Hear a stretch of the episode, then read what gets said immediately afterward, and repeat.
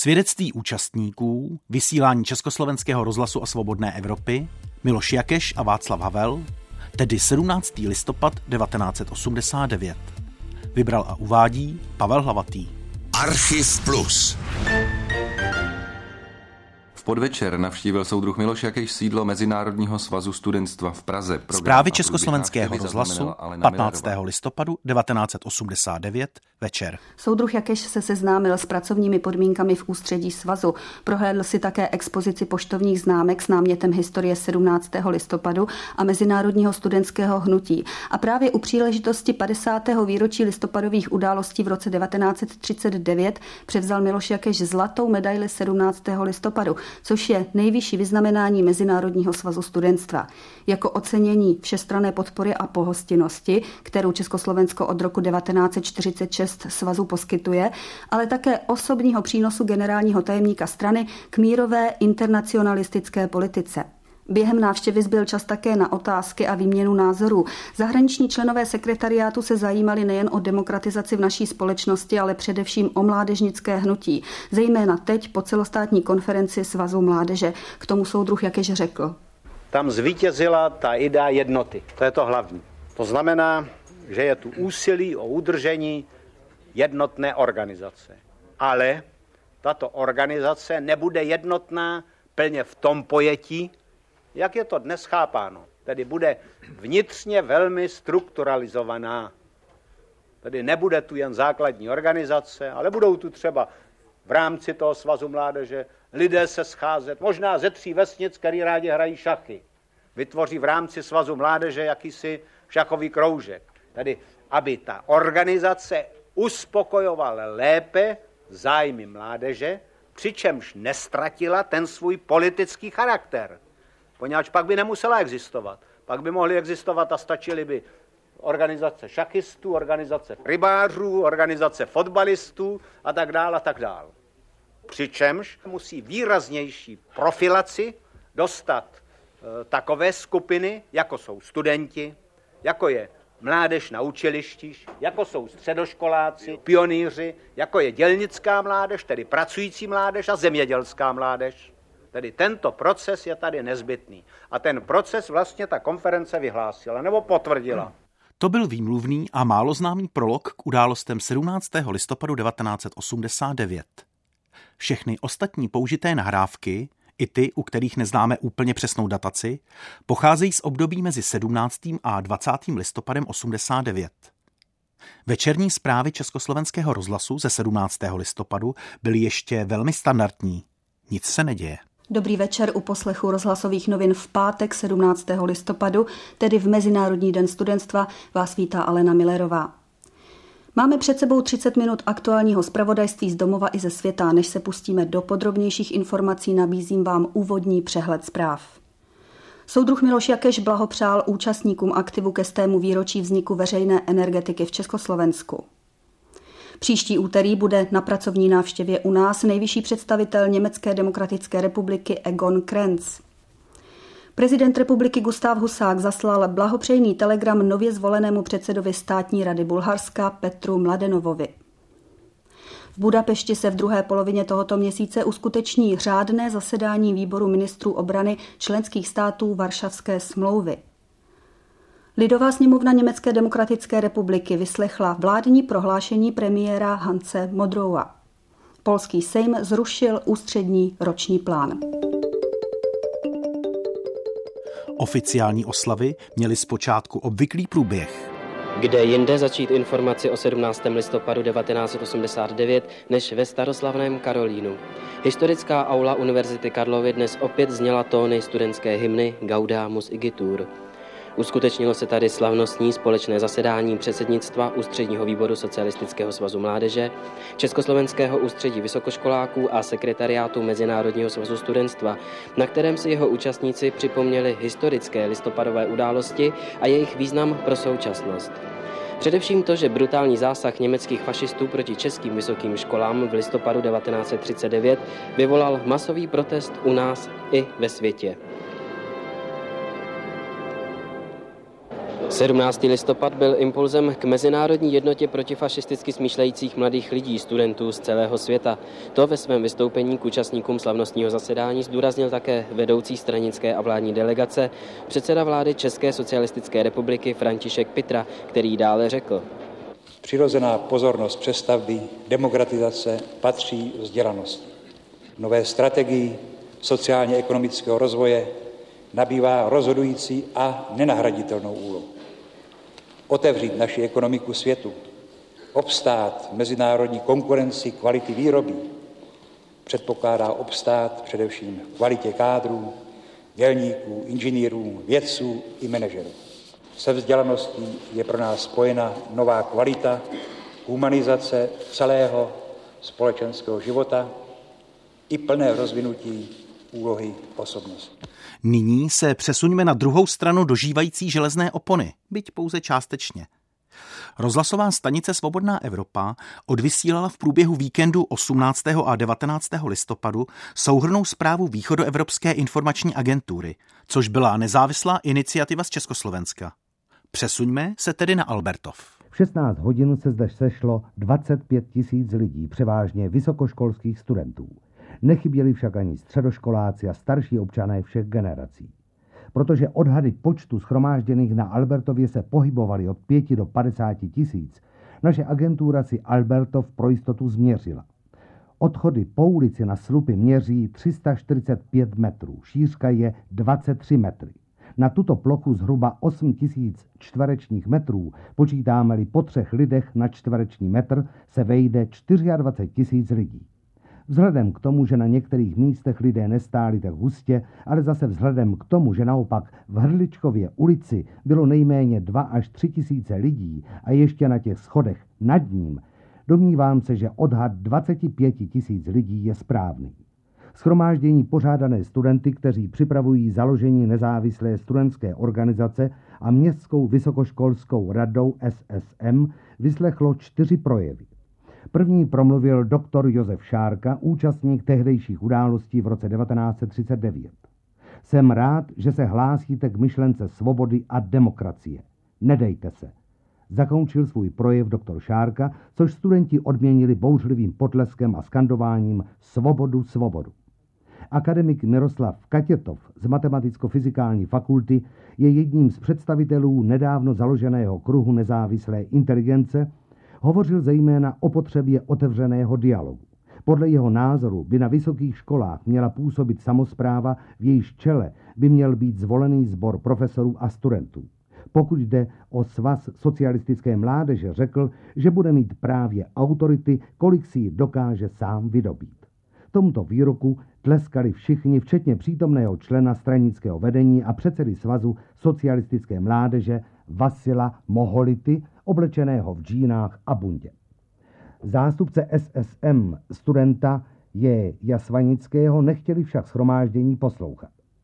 Pískot a protesty ustaly teprve tehdy, když jeden z pořadatelů přítomné upozornil, že máli se vést dialog, musí se dát slovo každému a požádal, aby student Jasmanický mohl hovořit alespoň pět minut.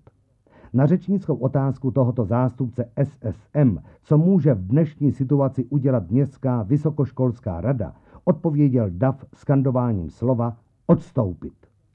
Čtvrtým řečníkem byl student Martin Klíma, zastupující vznikající nezávislé studentské struktury. Záznam vystoupení studenta Martina Klímy se, byť v technicky nedokonalé kvalitě, v rozhlasovém archivu dochoval.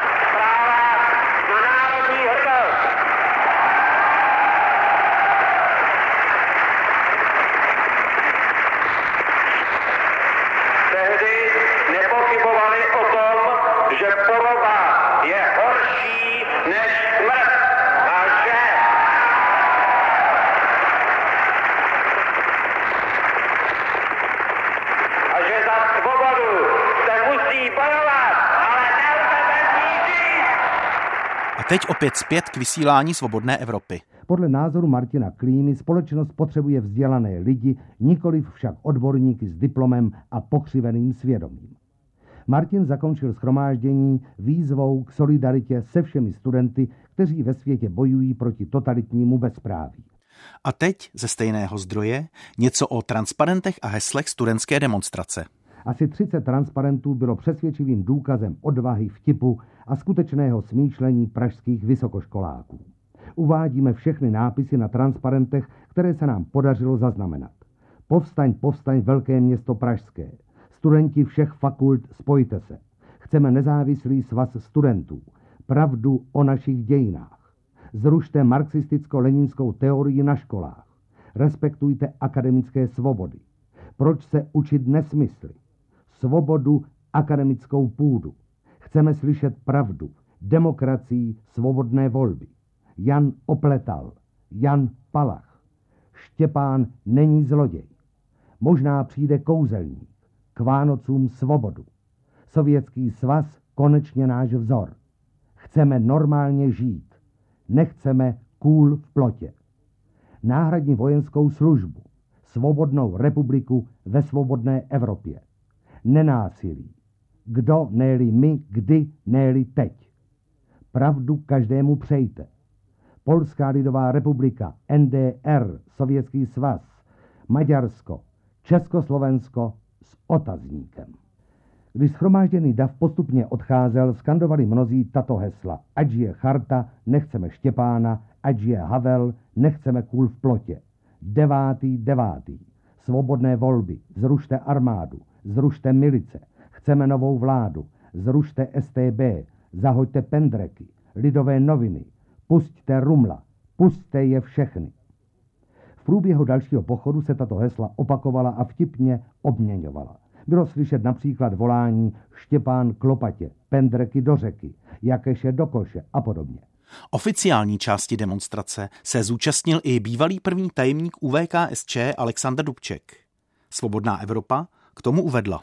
Před Palácem kultury byl zadržen Alexander Dubček, Luči Kaláni a předseda skupiny Evropského parlamentu Jednotné evropské levice a Václav Slavík s manželkou, kteří šli rovněž z Vyšehradu. Zatímco manželé Slavíkovi a italský komunistický poslanec byli po deseti minutách propuštěni, byl Alexander Dubček zadržen tři hodiny na oddělení veřejné bezpečnosti v Paláci kultury a propuštěn byl až po vytrvalém naléhání Luigi Kolejányho. A teď zase na chvíli československý rozhlas. Následující akce probíhala paralelně s oficiální částí studentské demonstrace.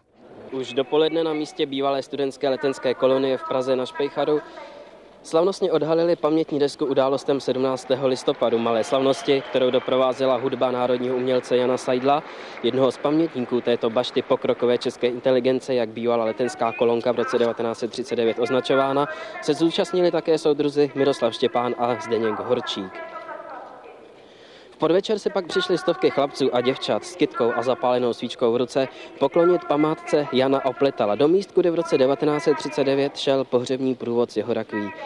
Schromáždění a průvod uspořádala Pražská městská vysokoškolská rada. A tak jsme se několika studentů zeptali, co vám říká 17. listopad a vůbec jméno Jana Opletala.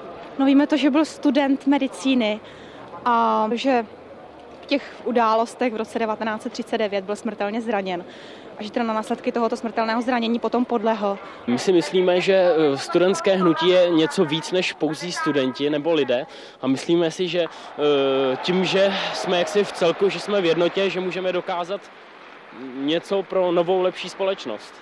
Na konci tohoto rozhlasového příspěvku se však ozvaly zlověstnější tóny.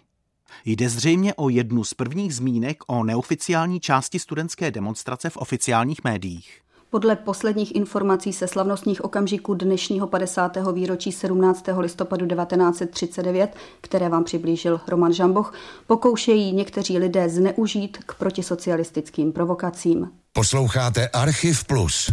Osobnosti a události ve zvukových vzpomínkách. Premiéra v pátek po 8. večer na Plusu. A teď si poslechněme z archívu rozhlasové stanice Svobodná Evropa přímá svědectví o neoficiální části demonstrace. U Národního divadla jsme zahnuli na Národní třídu a chtěli jsme se dostat po Národní třídě na Václavské náměstí, kde jsme teda mysleli, že akorát prostě proběhne taková pokojná manifestace. Ale um, všechno dopadlo úplně jinak v ulici Spálené na nás už čekali čtyři řady těch um, příslušníků v bílých helmách s pendrekama, s těma štítama a vypadalo to, že nás teda nepustili vůbec nikam, takže jsme si, došli jsme až k něm mezi první řadou a tou první řadou těch příslušníků bylo asi dva metry, který teda jsme využili k nakladení květin a k zapálení svíček. A bylo to takový velice pokojný, bylo asi čtvrt na osm, když to začalo, když teda ten dav se uklidnil a všichni jsme si sedli na zem, eh, zpívali se národní písničky, já si vzpomínám akorát na Achsinku Sinku a pak teda několikrát zazněla i československá hymna. A opravdu nedošlo k žádným provokacím, akorát pak tam přijelo auto zase nějaký pořádkový hlídky s lampačem a žádalo občany, aby se rozešli, že veřejná bezpečnost žádá, aby se občané rozešli, protože demonstrace v této části Prahy nebyla povolena orgány státní moci. No tak tohle to už jako naši občané slyšeli několikrát a eh, vůbec jsme nechápali, proč oni provokují nás tím, že nám nedovolí volný průchod. Takže jsme tam takhle pokojně vydrželi asi hodinu a půl, asi do tři čtvrtě na devět. No a pak jsme zjistili, že ten DAF, to byl DAF lidí, teda od té spálené ulice, nebo od křižovatky ze spálenou ulicí se to táhlo po národní třídě až teda za národní divadlo. Nemám odhad, jak daleko tam, ale prostě bylo to všechno plný. A ten dav z postranních ulic zřejmě nějak se jim podařilo rozdělit.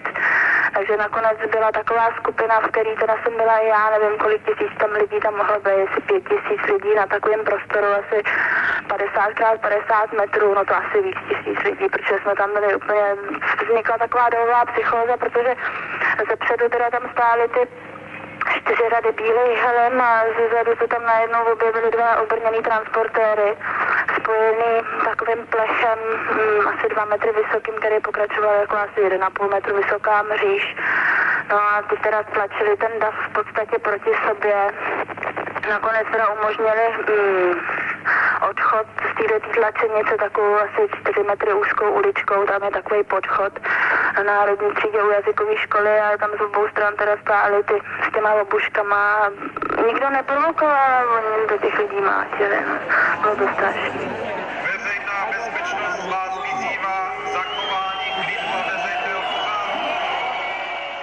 Svědectví přímých účastníků zaznamenala Svobodná Evropa díky svým sběrným telefonům celou řadu.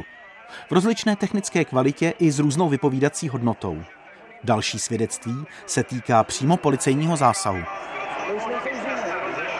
Tady to teda obklíčili z obou stran s tím, že to teda začali vytlačovat směrem k Národnímu divadlu.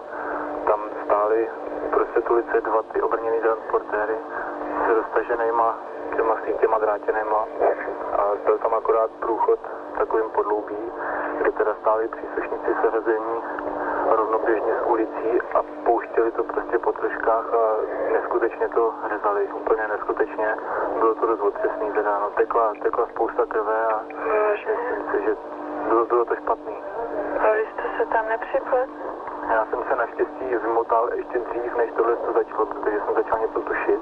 Jak jsem to sledoval v podstatě zpovzdálí, byla tam teda nejdřív strašná tlačenice, že z obou stran, z jedné strany teda příslušníci, jeden jako od od Václaváku a z druhé strany ty obrněný transportéry, takže tam ty lidi stlačili teda úplně, že myslím, že se tam nedalo snad ani dechat.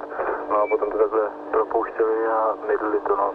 Teď bylo jich tam tak 20 metrů vedle sebe, já nevím, na každé straně toho podloubí a prostě kdo, kdo běžel, tak ten toho kopali a obuškama otřesní to psi tam byli a šel jsem potom na zpátek, když to tak nějak trošku rozehnali, jak jsem napočítal jenom na té národní třídě asi 25 Antonů, tři obrněný transportéry, asi tři autobusy a teď já volám z nádraží střed, tak směrem sem od Václaváku do Hybenský, to byly další tři obrněný transportéry, asi dva autobusy, tři vodní děla, všechno teda pohotovostní pluk a asi ještě 10 Antonů. Dění se aktivně účastnili i obyvatelé okolních domů. Asi v 8 hodin večer bydlím v Mikulanské ulici, jsem slyšela na dvoře podivný hluk. Otevřela jsem okno, vykoukla a na dvoře byla masa úplně tichých, slušných lidí, který, kteří se snažili přes naše garáže dostat do Ostrovní ulice, aby mohli nějak uniknout z obklíčení, které, jak jsem se později dozvěděla, vytvořili v Mikulanské ulici příslušníci ministerstva vnitra a dalších složek. Když jsem viděla, že se ti lidé nemají kam hnout, tak jsem otevřela dveře od bytu a nabídla jim, ať se u mě skovají, poskytla jim vlastně jakýsi azyl. Většina těch lidí byla v naprostém šoku. Viděla jsem 18-leté, 20-leté kluky, kteří brečeli. Říkali mi, že se v životě tak nebáli jako ten večer a když mi líčili, jak na ně pustili psy bez náhubku, jak do stísněného prostoru jeli dva transportéry se sítí před nimi, jak eh, příslušníci udělali uličku, aby mohli tito lidé utíct, ale z obou stran té uličky do nich byly pendrekama, jak se vytáhli několik lidí z davu a pod podou Mikulanský je zbyli tak, že z nich kapala krev, tak mi bylo na nic. V pražském rozhlasovém archivu se dochovala reakce tak říkajíc řadového pracujícího. Dlouhodobá oficiální propaganda měla nesporně i své úspěchy nějakýma stávkama nebo ničím se vůbec nedá tady ta situace řešit. A takový student, který od státu dostává peníze a může si nakrásně teda stávkovat, protože chleba bude, všechno bude, ale my dělníci, který musíme vytvářet ty hodnoty, tak my si nemůžeme dovolit. Protože jsme to viděli, jak to dopadlo nedávno v Polsku, jak na tom jsou, a dneska Poláci, když to čtete v novinách, to ještě s náma sympatizují s těma studentama, protože by snad chtěli, aby jsme se dostali tam, kam oni. Mně nikdo peníze nedá, protože já mám tři děti, jo, a takový student, který ještě nic neudělal pro stát, který studuje kvůli sobě, protože se mu třeba nechce dělat a víme, že tam studentů je, který ani na to nemají. A jenom je tam dotlačili třeba rodiče, jo, tak ten si může. On stávkuje, prosím, ale on na Václaváku si jde koupit párek a rohlík, protože chce taky jíst, že jo? No, tak ať si stávkuje teda. Za co? Proč? On se má tak špatně. A to už vůbec nemluvíme o hercích a o takových, protože oni bez nás tak nebudou peníze mít, ale my je nepotřebujeme k práci. My si můžeme udělat mezi sebou estrádu.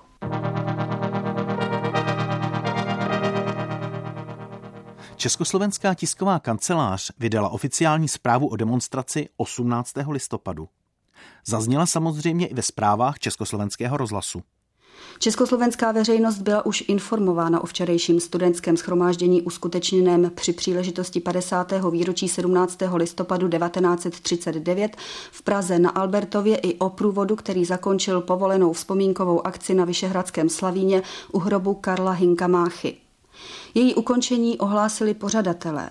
Už v průběhu této akce byly snahy učinit z ní demonstrativní vystoupení proti socialistickému společenskému zřízení komunistické straně Československa a vládě.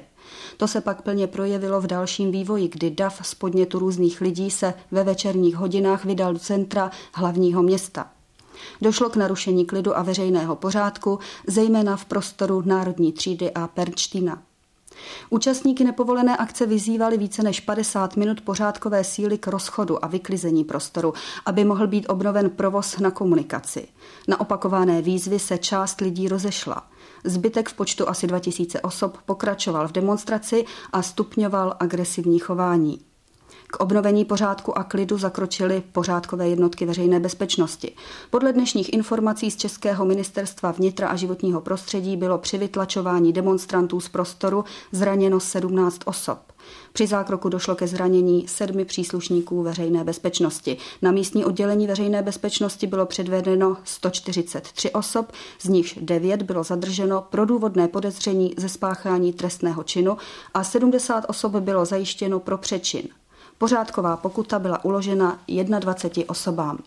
Jak již dnes víme, všechna tato čísla byla výrazně podhodnocena. Dramatik Václav Havel, tehdy ještě disident, se k demonstraci vyjádřil 19. listopadu dopoledne, a to pro rozhlasovou stanici Svobodná Evropa. Z delšího záznamu přinášíme alespoň úvodní část. Ta manifestace 17. listopadu byla, jak je obecně známo dosud největší, která tady byla. A bohužel zároveň ten masakr, kterým skončila, byl dosud nejbrutálnější. A ta společnost je tím opravdu rozhořčena a svědčí o tom mnoho věcí. Především studenti vyhlásili tu týdenní stávku